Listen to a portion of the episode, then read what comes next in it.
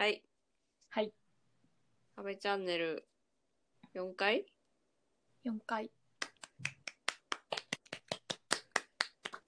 めでたい。もうこのよんかいは ひゃく, ひゃっかいに等しいよ。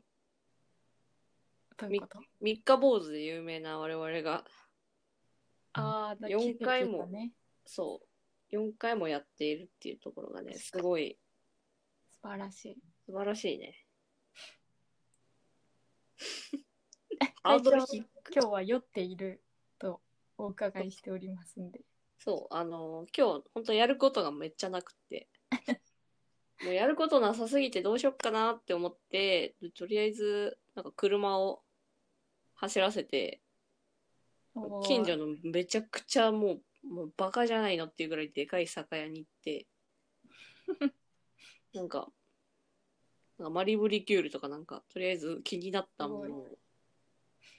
もうすごいよななひゃくミリリットルぐらいのなんか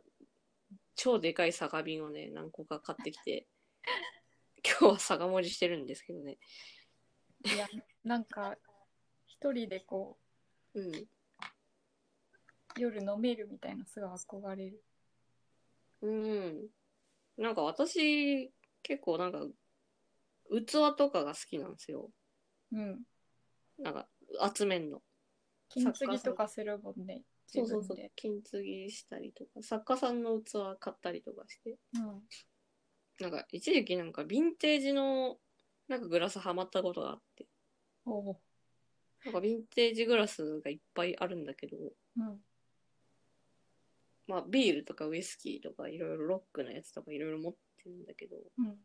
ん、それを買うことによってこう酒を飲みたい欲求が、うん、ねじゃ出ちゃっていい、ね、そういいな憧れるな。今それをねコレ、コレクションをちょっとずつね下ろして使ってるのがマイブーム。なんか大人の女って感じ。いやいやいやいやて照れんな。いやいやいやいや照れますな照れますな。マリブコーク美味しい。マリブコークって何です？聞いたことないもんな。え、マリブコーク美味しいよコ, コーラが入ってる？コーラ。あ、そうコーラ割り、あのマリブリキュールっていうのがあって、はあ、マリブってマリブのなんかこう本当なんか海って感じのなんか真っ白い瓶の真ん中にこうトロピカルなヤシの木のマークが入ってる。なんか洗剤で似たようなのあるよねあるかもしれないなんか ラ, ラムとココナッツのリキュールなんだよね。ココナッツ美味しそう。そうすごい美味しい。でなんかソーダでもいいんだけど、うん、なんかコーラで割るとすごい美味しいんだよね。へえマリブリキュールというそのものがそもそもあるのね。そうそうそう、まあ、あの白いボトルでねマリブリキュールっていうのがあって、すごい。でそれをなんかコーラで割ってレモンポッカレモンとかでもいいんだけど、うん、お店だとなんかレモン絞ってくれるんだよね。はでレモン絞ってもらうか自分でレモン絞ってコーラの中にレモン入れて飲む。そうそうそうそうでレモンレモンの輪切りをちょっと浮かべてみたりなんかしてしたりとかしてすごいな。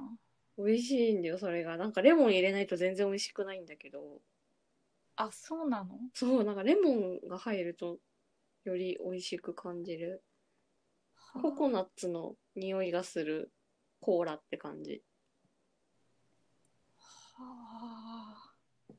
めっちゃ美味しそう。うん、簡単だしマリブリキュール買うだけでいいか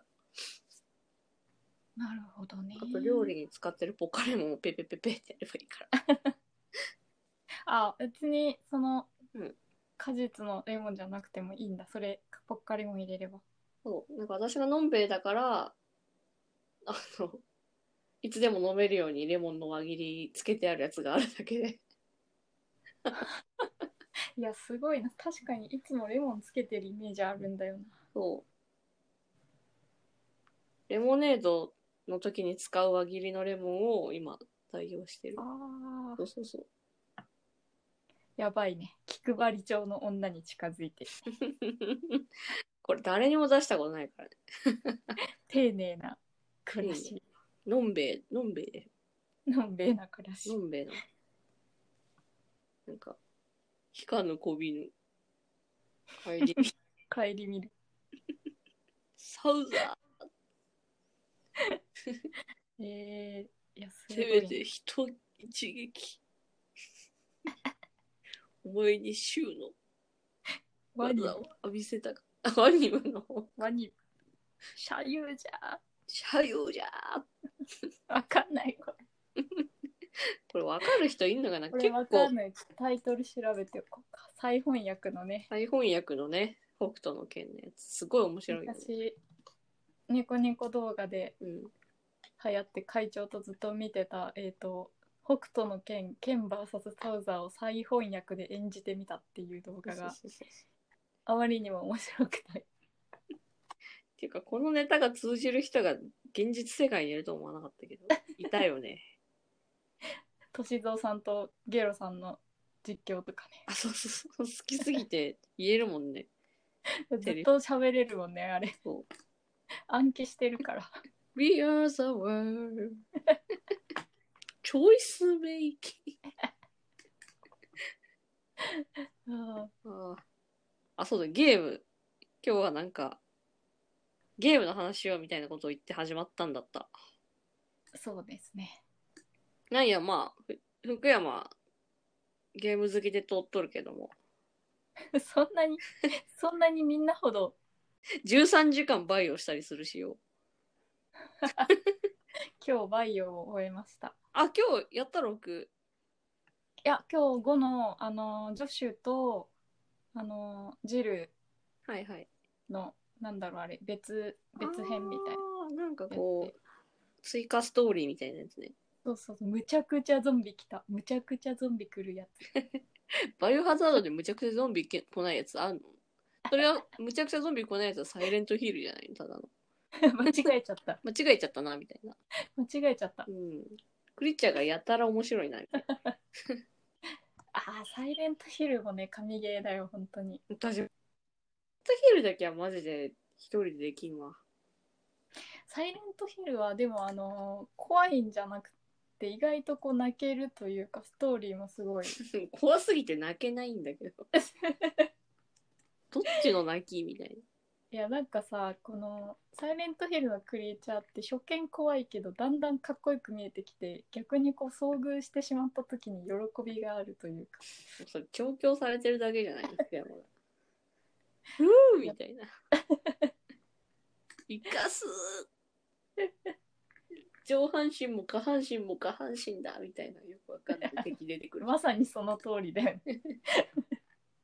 上半身が下半身になっている、ね、上半身と下半身は普通だけど下半身と下半身はすごく怖いっていう神デザイン。いや本当に、うん、なんだっけ、伊藤伊藤さん、デザイナー伊藤さんだったかな、うん、伊藤な正弘、うんうん、素晴らしい。尊敬してる？尊敬してる。私本当に好きで、あの静岡のホビーなんだっけな、静岡ホビーフェアみたいな、うん、なんかジオラマとかが集まるやつで伊藤さんが出してた本買いに行った、はいはい、ガチじゃん。いやもう本当にホビーショーみたいなやつ。あ、そうそう、なんか静岡にあるあのさ、タニタミヤが、うん、こう近いじゃんあそこ。あ、そうそうそう、あのお膝元ですよ静岡。あ、そうそう、で初めて行った時はなんか前の職場の人たちが連れてってくれたんだけど、うん、ちょっと待ってね、なんだっけな、すごい面白い、なんか戦車とか飾ってあって、うーん、なんだっけな、フェアだよね、なんとかフェア、ちょっと出てこないけどなんかいやホビーショーか、ホビーショーだ、そうそうそう、B 賞だね多分。いや、わかるよ。すごい楽しい、すごい楽しいこれ。おすすめ。もうなんかロマンがすごい。ロマンがすごい。語彙力の低下を。あのロマンがすごくて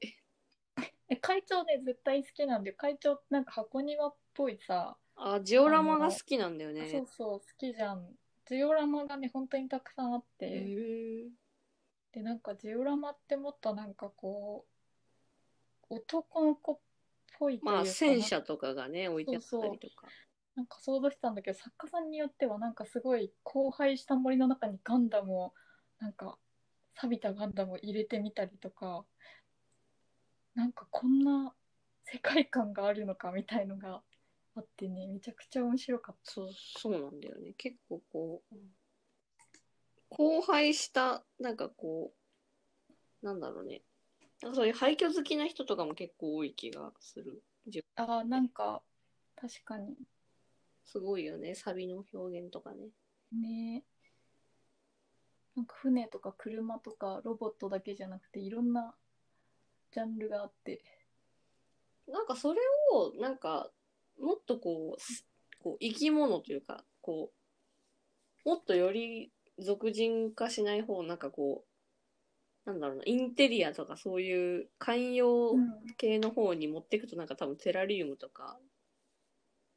あ、アクアテラリウム、そうそうそうそう、テラリウムとかテラリウムね、そういうなんだろうな、ちゃ、ちゃんと生きてる系のやつになっていくのかもしれない。確かになんか好きな人が共通してそう、うん、ちょっとテラリウムもレベル高いもんね。なんかそうテラリウムねやってみたいんだよね。一時期ちょっと小さいのでやってたんだけど、もうカリカリ、もうベーコンみたいにカリカリのベーコンみたいになって、もう、もうやばかったね本当に。もう毎日手入れないとダメって言うもんね。そう、そう毎日霧吹きでね水水あげてあ、そっか、アクアとは違うもんね。テラリウムとは違うもんね。そっか、アクアリウムとはちょっと違うね。アクアリウムはねやっぱ魚いた方がいいとかいろいろ。あ、そう、なんか循環がを回すのが魚いた方が簡単だって聞いた。そうそうそう、なんかやっぱ魚入れたくなってくるって聞いたね。最終的にはなんか魚いないあのアクアテラリウムにすごい憧れがあって、魚いないっていうかあのなんか植物メインという、まあ水草を育てるのがメイン。あ、そうそうそう、なんかあれ予算いっかい組んでもらったのに専門店に行って、うん、大変なことになった。え、に桁？ああなんかまず土、土壌を育てて、その水槽だけじゃなくて下の方にポンプとか設備とか神じゃん。あとなんかねすごい憧れてる会社があって、その会社の、A、エーディーエー っていう会社の水槽が継ぎ目がないの、あの角に。え、どういうこと？わかる？水槽ってさ普通さなんか圧着した後かな、なんかよんまい重ねてんのかなわかんないけど、端っこはさ必ずなんかあるじゃん、その継ぎ目というか、まあまあつながってるっていうか境目でしょ。そうそう、その次の板と次の板の、まあ、あ、そうそう、それがねないんだよ。めちゃくちゃ綺麗なの。え、じゃあなんかこう感覚としてはいちまい板をよっつこう綺麗にこうピッピッピッピッってこう曲げて作るみたいなこと。なんかあれ非常に高くてさ。いやそら高いでしょ、技術量だもんな大体お、普通のホースとかもねなんかこう管とかもねやたらおしゃれにクンって曲がっててうんってなってていちまんとかするでもこれ福山が会社をこうもうリタイアする年とかになって、うん、まあ、第二の人生次何やるかって言った時の選択肢としてはありじゃない、まあ、退職金をつぎ込んでやるでも、ね、絶対いつかね、確かに絶対やりたい。いやいいでしょ全然、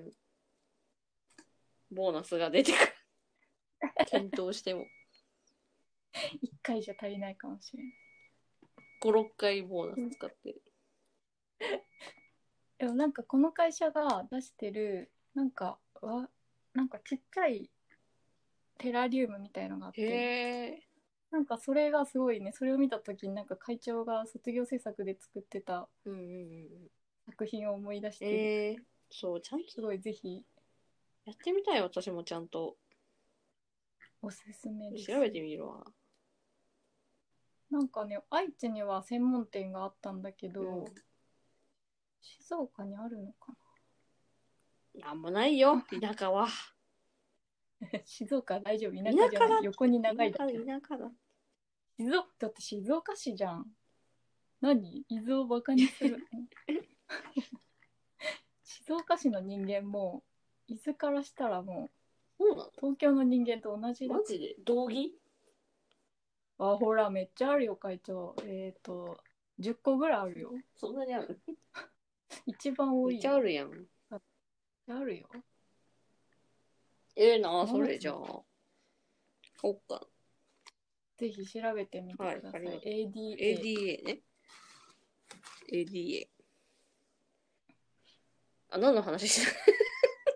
これ確かにしたって何の話だっけ？ エーディーエー の。水槽の話しちゃった。アクアデザインアマノの話？これ。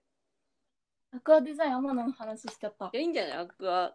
デザインアマノの話して。アマノの話でアクアデザインアマノの話する予定だったよみたいな顔してそうそうそう、確かに今日逆に、えそうだよね、今日逆にね、別にこう何を話すって宣言してるわけではないので、ね、すいません。でもなんか特になんか何でもなくいや、ちょっと調べてみるよ。調べてテラリウム始めたいと思ってたから。あ、写真集もあるから エーディーエー のやばそう、戻ってこれなさそう。めちゃくちゃいい。ただでさえ私すごい育ててんのに葉っぱ。確かに家にこの間数えたらよんじゅっかぶくらいあったかな。ありすぎなんだけど何したいのねえ、やばいんだけどなんかふと思ったんだけど、なんか植物がない部屋っていうものがないわ、まず。あー、すごいな。なんかすごい。手入れできる。うん。もともと家族が好きでね。あ、そうなんだ。うん、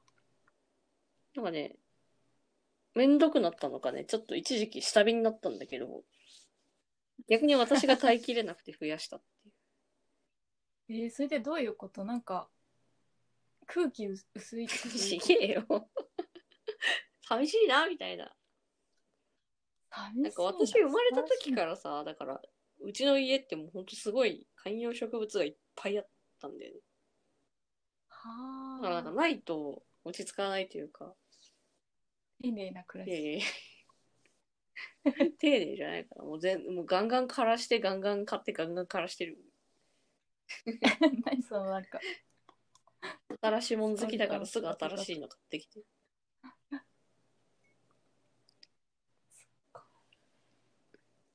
なんだっけ今日。あ、そうゲームの話する。ゲームの話しよう。最悪カット。最悪。みたいな話は最悪カット。いいじゃん。今日はね、なんか福山がなんかどどどハマりしたした。てかもうなんか人生で一番好きだというゲームがなんかあるって、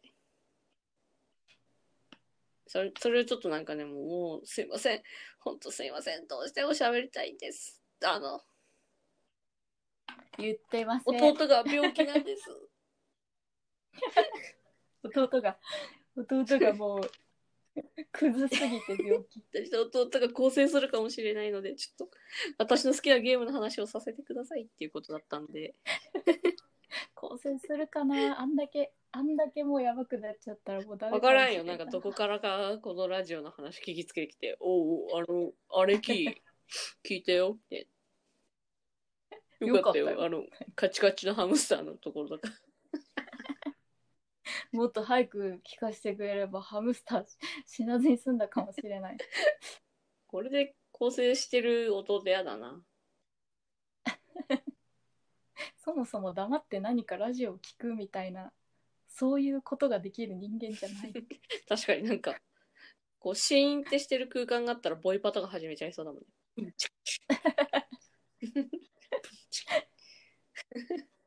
なんか実家帰るとトイレに入って、うん、弟がトイレに入るとトイレからラップ聞こえてくる。なんで？歌うなって。そこでラップバトル始まんないの？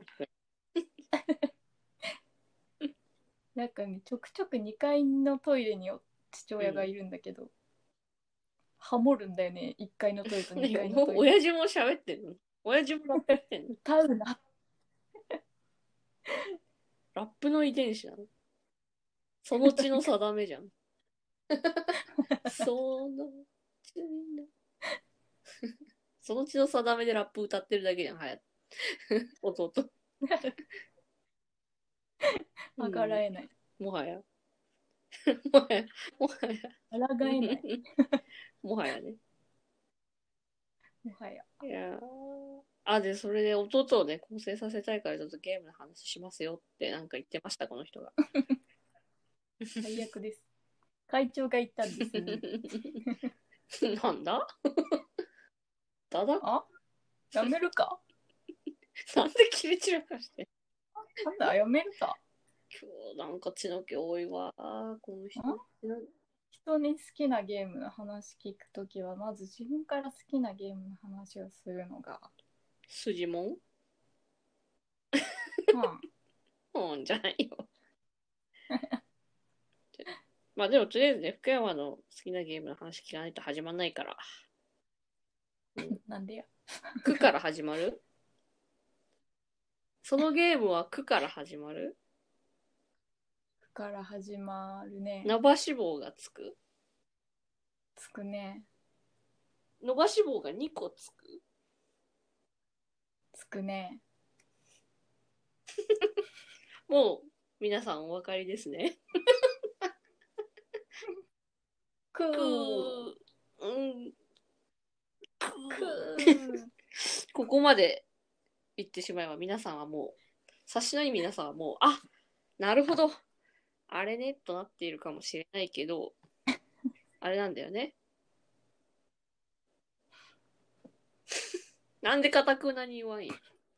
クーロンズゲートね。クーロンズゲートが好きなんやろ。まずね、ちょっと今日いい機会だからいろいろ聞きたかったんだけど、結構なんか、ちょくちょくなんかネタは知ってるんだけど、なんかちゃんと話を理解してないんだよ、私実は。あでもね私もちょっとね忘れてる節があって深く聞かれると、うん、ちょっと答えれないわ。なんだよ。そのぐらいです。一番好きだって聞いた。まあそのぐらい浅いってことじゃない私の一番。自虐やめろよ。えまずさ空論城実在するよね。うん。知ってたんだっけ？実在したけど取り壊されちゃって、うん、まあなんかもう法がない不法地帯で、うん、大変な犯罪の温床になってたりとかしてた場所らしくてめっちゃそそるな。入ったら出てこられないみたいな感じで迷宮みたいになっててもうね本当にねすごい入り組んでるし、うん、なんかいいでなんか日本人が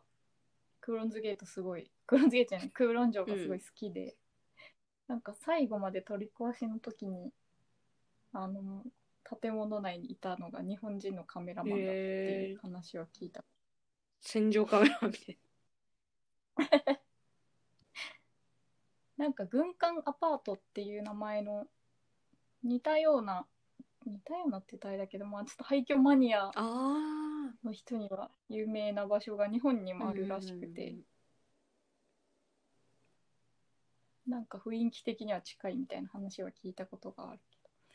けどいやなんかさ知れば知るほどすごい謎めいててうん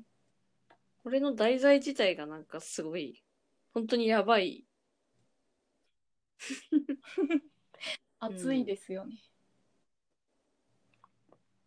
うん、あのちょうど出張に行った時に近くを立ち寄る機会があったけど、うん、今はもう焼け跡しかないらしい。一回焼い焼い本当に取り壊されたの完全に。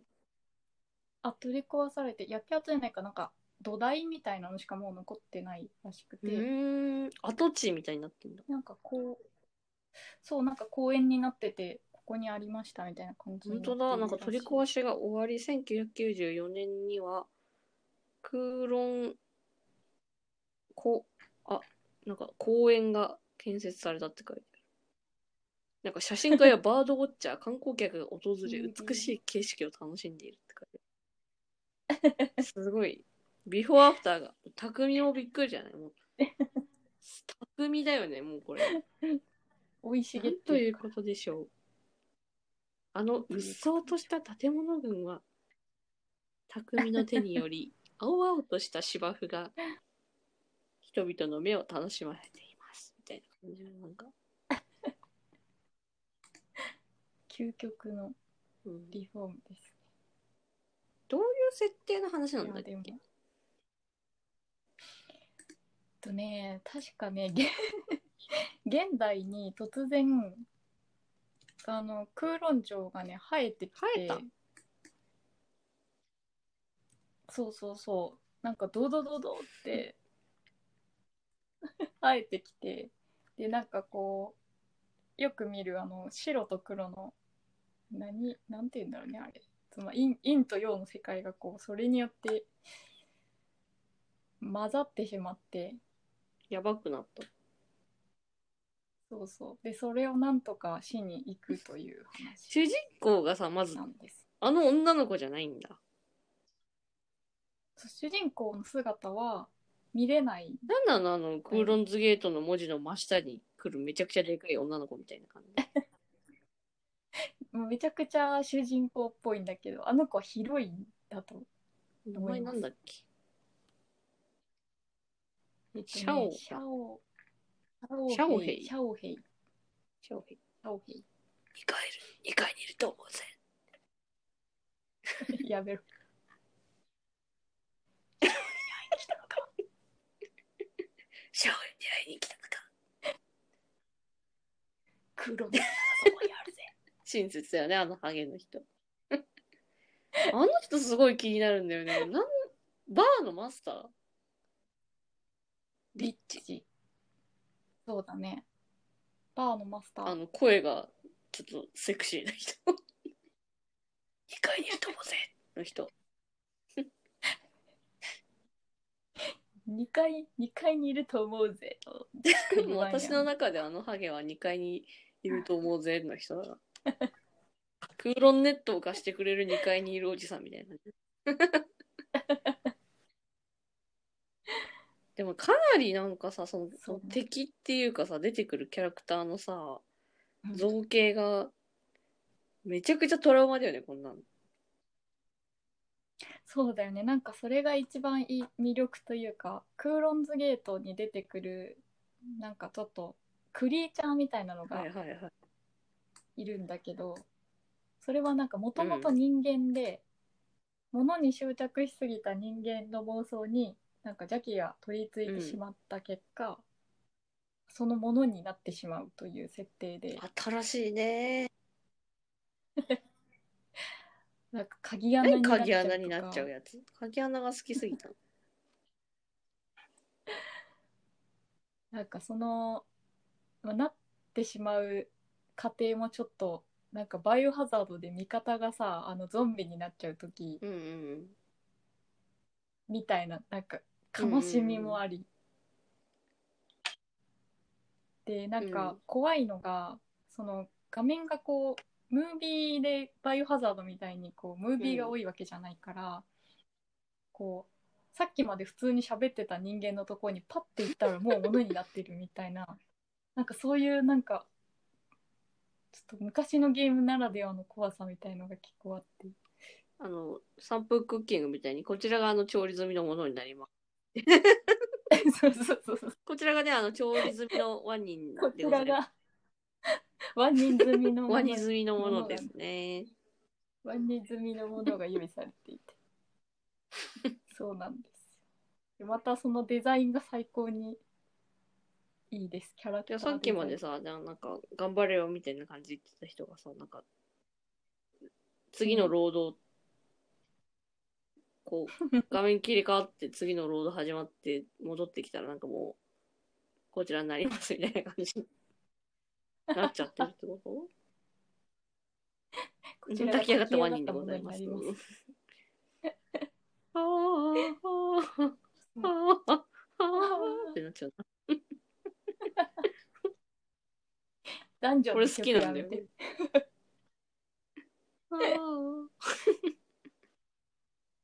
なんでって思って。うるさい。こう緊張感がありすぎる。緊張感にあふれすぎて。い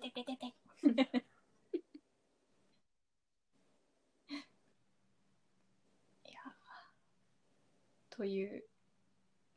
このなんかちょっとこう雑多な排他的な雰囲気が福山好きなんだよねきっと。そうだね、なんか不気味な感じとかも。いやもう不気味も不気味でしょこんなの。そうだね。なんでこれフルボイスにしたんだよ。なんてだろう、なんかすごいフルボイスにしたせいかわからんけどめっちゃ発売日伸びたっていう。他にもいろいろ問題あるやろこれ。いやでも本当にめちゃくちゃね、うん、いいゲームなんですよ。好きすぎてなんか福山はあれでしょ、なんか動物の森やってるけどさ、なんかクフロンズゲートにしようとしてるんでしょ。そんなクフロンズゲートを作りたいなと思っているんだけど、なんかマイデザイン書くのがもうめんどくさくなって。えでもだいぶ書いたよね、もう十分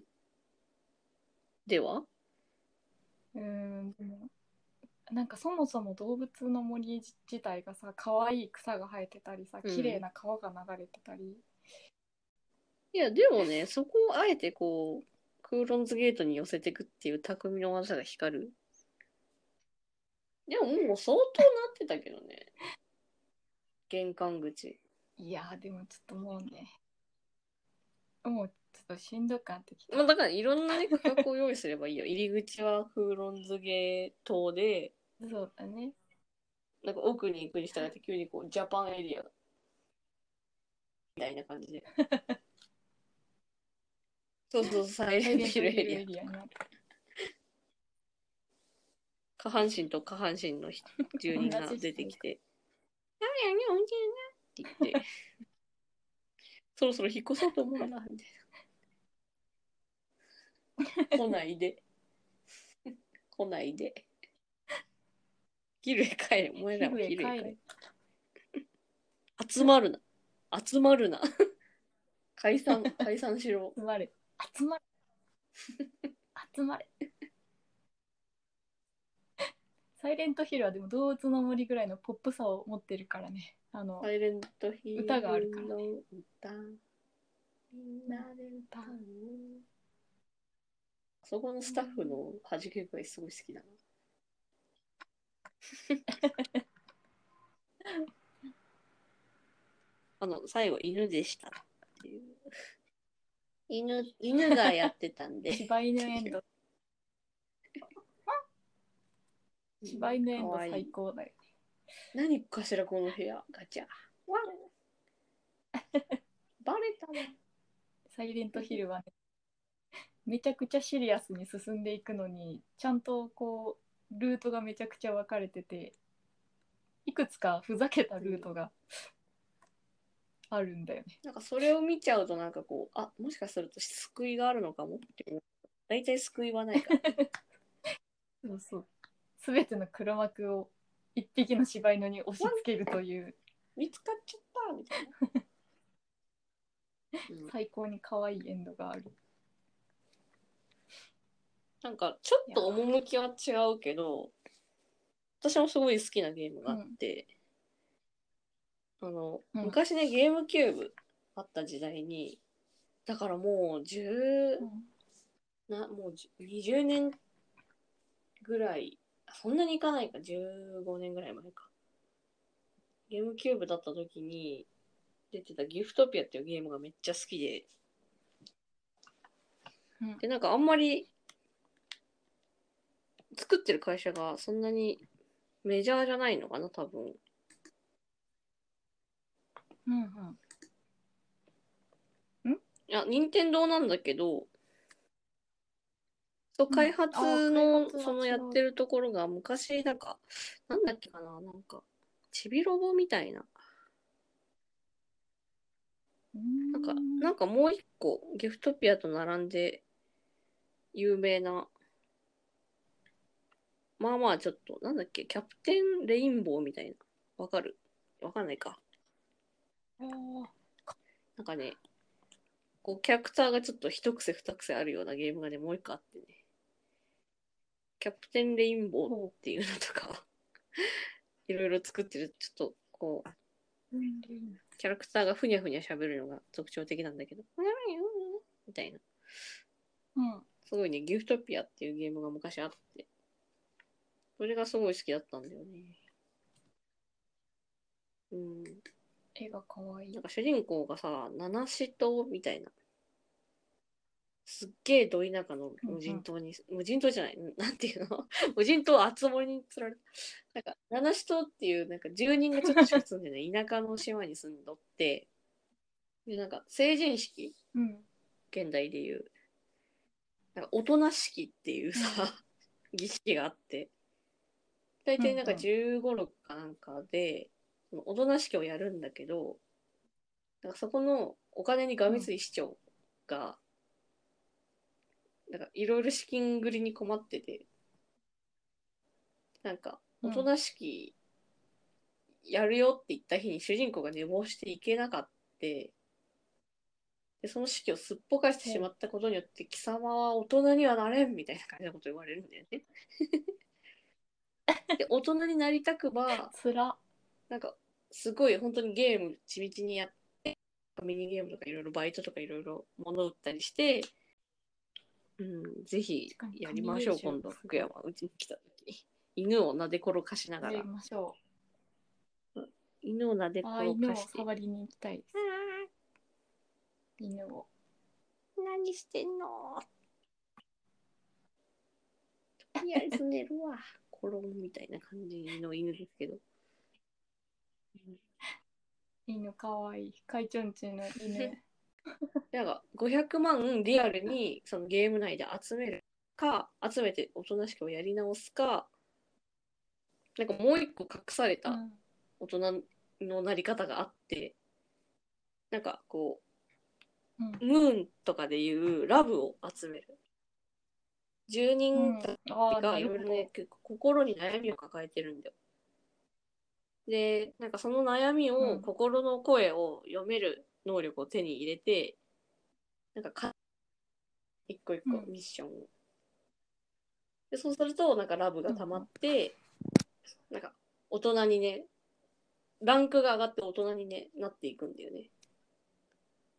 人と。そうそうそうそうなるほどお金ではなくでもゲームの目的としてはごひゃくまん貯めて大人式をやって大人になるかごひゃくまん貯めずに住人たちのラブを集めて大人になるかっていうのをに択が選べてそうなるほどまあ大人式やる方もねハッピーエンドなんだけどあれになっちゃうから、うん、なんか軽く言うとあのいろいろその島にねまつわる伝説とかもいろいろあってなんか天神様っていうね昔祀られていた神様がね復活したりとかするんですよ途中で。でその神様とどうしてその神様が今この時代に目覚めたのかみたいなミステリーを解き明かしながら最終的にその自分の生まれた島をね救うんだっていうような話になってくんだけど普通に大人しくやっちゃうとね救えないんですよねああ何この島はそのまた別のピンチを抱えている。そうそうそうそうどうやらこの天神と呼ばれる守り神は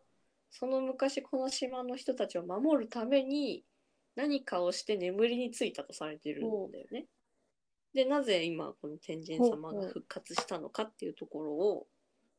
やってるうちにどんどんね分かってくるんですよ、うん、で最終的にその島がどうなるのかみたいなのが結構面白くて、う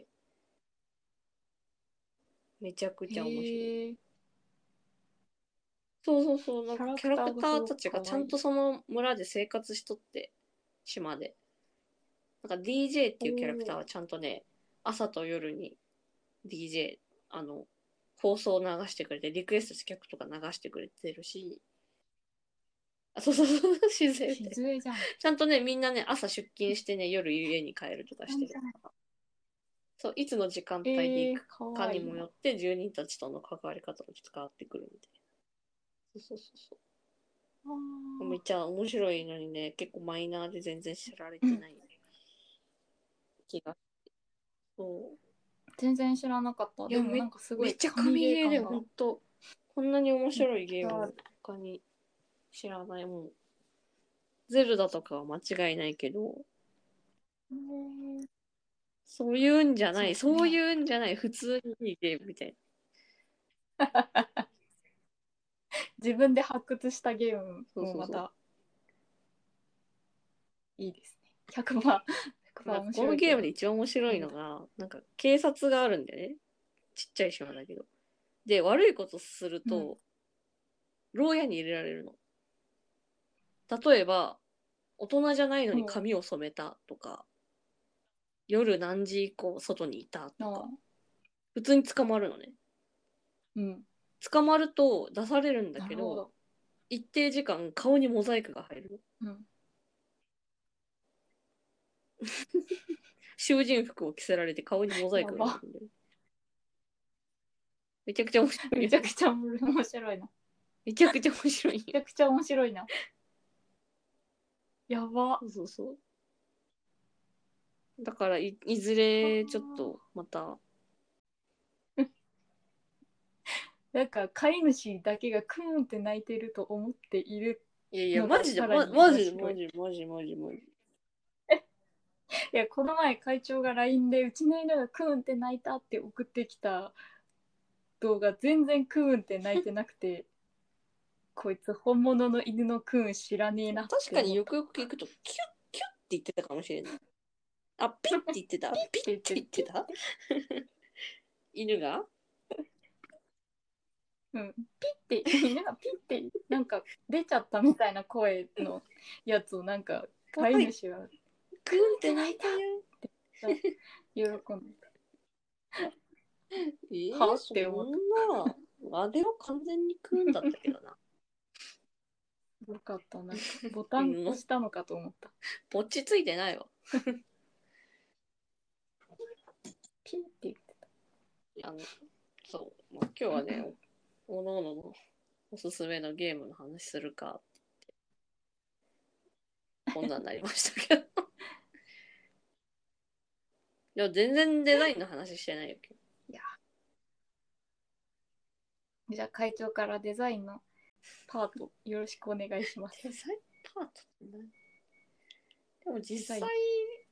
全然最近うんなんかいろいろ仕事上ねコンペとか出たりとかするんですけど、いや本当毎回思うんですけど、うん、すごくうん。なんかノンデザイナーの人のアドバイスをどこまで聞くかっていうところにすごい、ね、悩みありますね、うんまあ、一緒にね、まあ、コンペとか特にそうだけど短期間でチーム組んで何かをつく、うん、作ろうってなった時にやっぱり確認をお願いしていろいろ意見をね、うん、もらうんだけど、なんかもう完全にもうデザインのやつですやんみたいな赤字がね入るんですよやっぱりあでもそれはね全然助かるし、うんうん、あなるほどねそういう風にこれは見えるんだなっていう気づきもあるんだけど、なんかそれをどこまで反映するかっていうさじ加減がねすごい難しいなっていつも思うんですよ。僕らも結構仕事中アドバイスされるよね、上の人とか先輩とか。うん、でもなんか私の場合って、ね、営業さんとかエンジニアさん、うん、あエンジニアさんはなかなかないか、営業さんとかライターさんみたいな人にも一応意見もらうっていう決まりがあって、うん、でなんかここはなんかピンクの方がいいと思いますとか、うん、なんか目立たせたいので赤字にしてもらえますか、うん、とかあるでしょ絶対。なるほどな。なんか案に赤にすれば目立つみたいな、 そうだね、そんなことないよみたいな、それをするんだったら目立たせたいっていう目的があるんだったらここはまあ上下のブロックの要素ともうちょっと離して空間を作ってここに自然に目が行くようにグルーピングを改善しますよとか、うんうん、あでもなんかそのやりたいことに応じて別の手段をちゃんと言えるのは素晴らしい、なんか素晴らしいことではないだろうか。その時にさなんかデザイナーとオペレーターは違うみたいなことを言われて、うん、なんか全部はいはいはいわかりました言う通りにしますってやってるとなんかそいつはもうデザイナーじゃねえオペレーターだみたいなことを言われて、うん、デザイナーはなんかわかりましたじゃああなたのやりたいことは一体何ですかってとこまで聞いて、なるほど目立たせたいと、うん、目立たせたいのならあの黄色地に赤の文字にしてくださいじゃなくってもっとおしゃれな方法ありますよみたいなそうそうそういったそういうのを提案するのがデザイナーだからねみたいな話をされて、うんうん、それ以降あなるほどと思ってそうしてるんだけど、うん、一貫性最近ね結構、うん、ノンデザイナーの人の意見っていうのは、ね、結構強いなと思いまして、会長がその、うん、別のさ案を提案した時にそれは受け入れてもらえてる、受け入れてはねもらえてる、うん、そう全部が全部言えればいいんだけどなんか堪能期とかだと、うん、マジでそれを議論してる余地がない時とかがあってああなるほどな、ね、そういう時はねもうマジでもうこれでいきますって押し切るんだけど理由をね説明した上でこれでいきますって押し切るんだけどなかなかねやっぱお金を出してるクライアントさんとかね依頼してる側の人ってねやっぱり自分の意見が反映されない、うんっていうことに対してねめちゃくちゃやっぱ確かに、ね、気にするからそこら辺の誤解は解いてあげないといけないなって思うけどね、うん、最近その壁にねぶち当たることが多くてね、確かにな、だからどれだけ意見を反映するかっていうのも含めてなんかなんかデザイナーを信頼してほしいなみたいなことでちょっと悩んでるなんかあんまり考えてないと思われるというかなんか感覚的にやってるでしょみたいな感じのね誤解をされるのが結構ありますね。あ、なんか言われてしまうのそういうなんかわかんないけどピンクとか赤とかの方がみたいな例えば言われるとすると一応なんかコーポレートカラーがこの色なので補色になる色の方が、まあ、キーベースカラーとかぶらなくてアクションあのアクセントカラーとしてはこっちの補色になってる色の方がいいですよとか、食品系の商品にあんまり青って使わないので、うん、こういう理由で暖色系の中から選んでるんですよとか、うん、説明するとね分かってもらえるんだけど、うん、なんかねたま、たまになんか信用されてないのかなって思うことがあるそのいろいろ検討した上でさデザイン作ってるんだけどさ、うん、なんか、うん、なんとなくなんとかも見てみたいなみたいなのが出るときってあんまり信用されてないのかなって思っちゃう、うん、もしかして赤の方がいいんじゃないみたいな、うん、なんとなくなんとかを見てみたいなすごいよくあるよね。なんかでもなんかそっちの可能性もちょっと確認したいなっていう程度なのかもしれないし、うんうんうん、確かにね、難しいね。なんかクライアントさんがいるとなんかすいません、なんか何にもちょっとね畑が違うかもしれないいやいやいやね、私私ねそういうのがねすごいね下手くそなんで下手くそなんだってな下手くそうまいもあんのかこれなんかなんかこううまく立ち回るみたいのがね、うん、できできないくて、だからなんかなんだろうね、どうどうしたらいいんだろう。でももうえっとえっとでも説明して分かってもらえるならえっとん困ってるやん。私は一体何を。めっちゃ困ってるやん。ああ。え、会長が具体的に悩んでいるのは、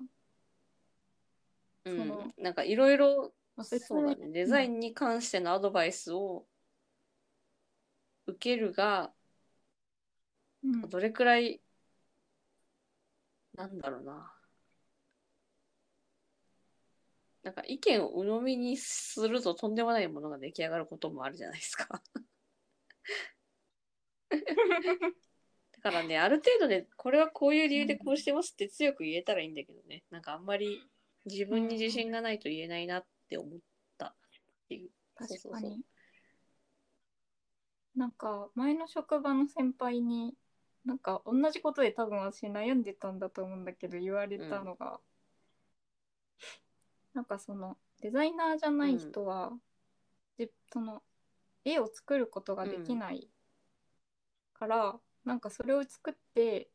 どっちがいいかっていうのを目でちゃんと判断できるような状態に持っていくのもデザイナーの役割だよって言われて、うん、だからなんかどんなに自分がありえないと思ったものも作ってみて、そしたら意外とありだなとか、あやっぱりなしだなっていうのが分かるから、うん、なんかなるべく作ってって言われてまあでもそれは時間のある時しかできないあさって出してねって言われてそう、ね、ああダメだ、納期がね聞いたことない納期なんで会長の仕事私出したよ明日出してね、明日持ってくからって言われる明日持ってくからって思って明日か明日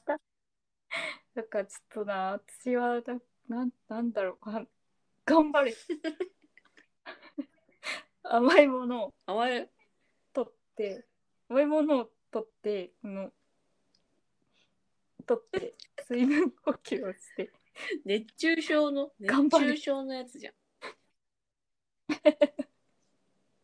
働きすぎて明日も見えない オーベルに、はい、ちゃんとしたデザイナーを呼ぶべきだった今日はゲストに。いやまあ自分も言うて私より社会人歴長いでしょ。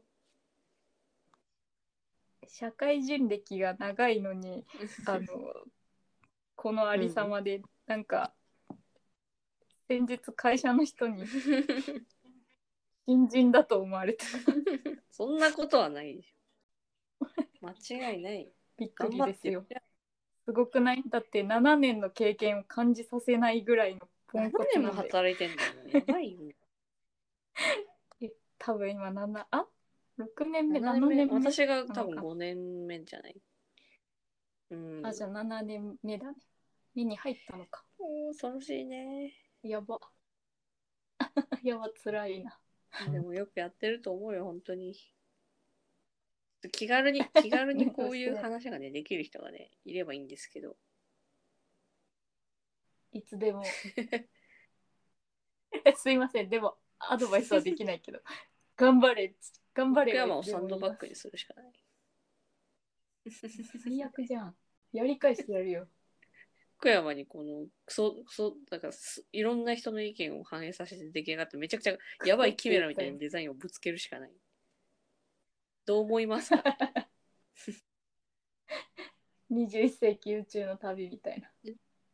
にじゅういっ世紀じゃないか。にせんいちねん宇宙の旅。普通に普通の旅行じゃん。トリ普通のとなんかもう全然今熱海旅行みたいなことでしょ。近場で近場でまあね、いや、まあ、今宵もねいろいろざっくばらんにお話ししましたけど、はい、そろそろいいお時間なのでそろそろね締めに入りたいと。お、会長の締めのギャグの時間来ましたね。楽しみにしてました会長の一発ギャグの時間です。なるほど、一発ギャグ。あ、ヒントはね、うん、ヒントの頭文字はあああ一発ギャグこれはね、放送あとねじゅっかいぐらい聞いてもらってね、頭文字をつなぎ合わせるとねいっこのギャグが出来上がる。あ、なるほどね。なんかあのプレゼント応募みたいな感じだ、ね、今週のプレゼントキーワードはああ一発じゃなくない？まあいいか手が込んでる、なかなかねうん、なるほどね。じゃあ今日の一発ギャグは、うん、あですか？あをね、あでいいんですね。すごく丁寧に、うん、ああ、なるほど、記憶に留めておいてほしい。オッケー。じゃあ最後に一言、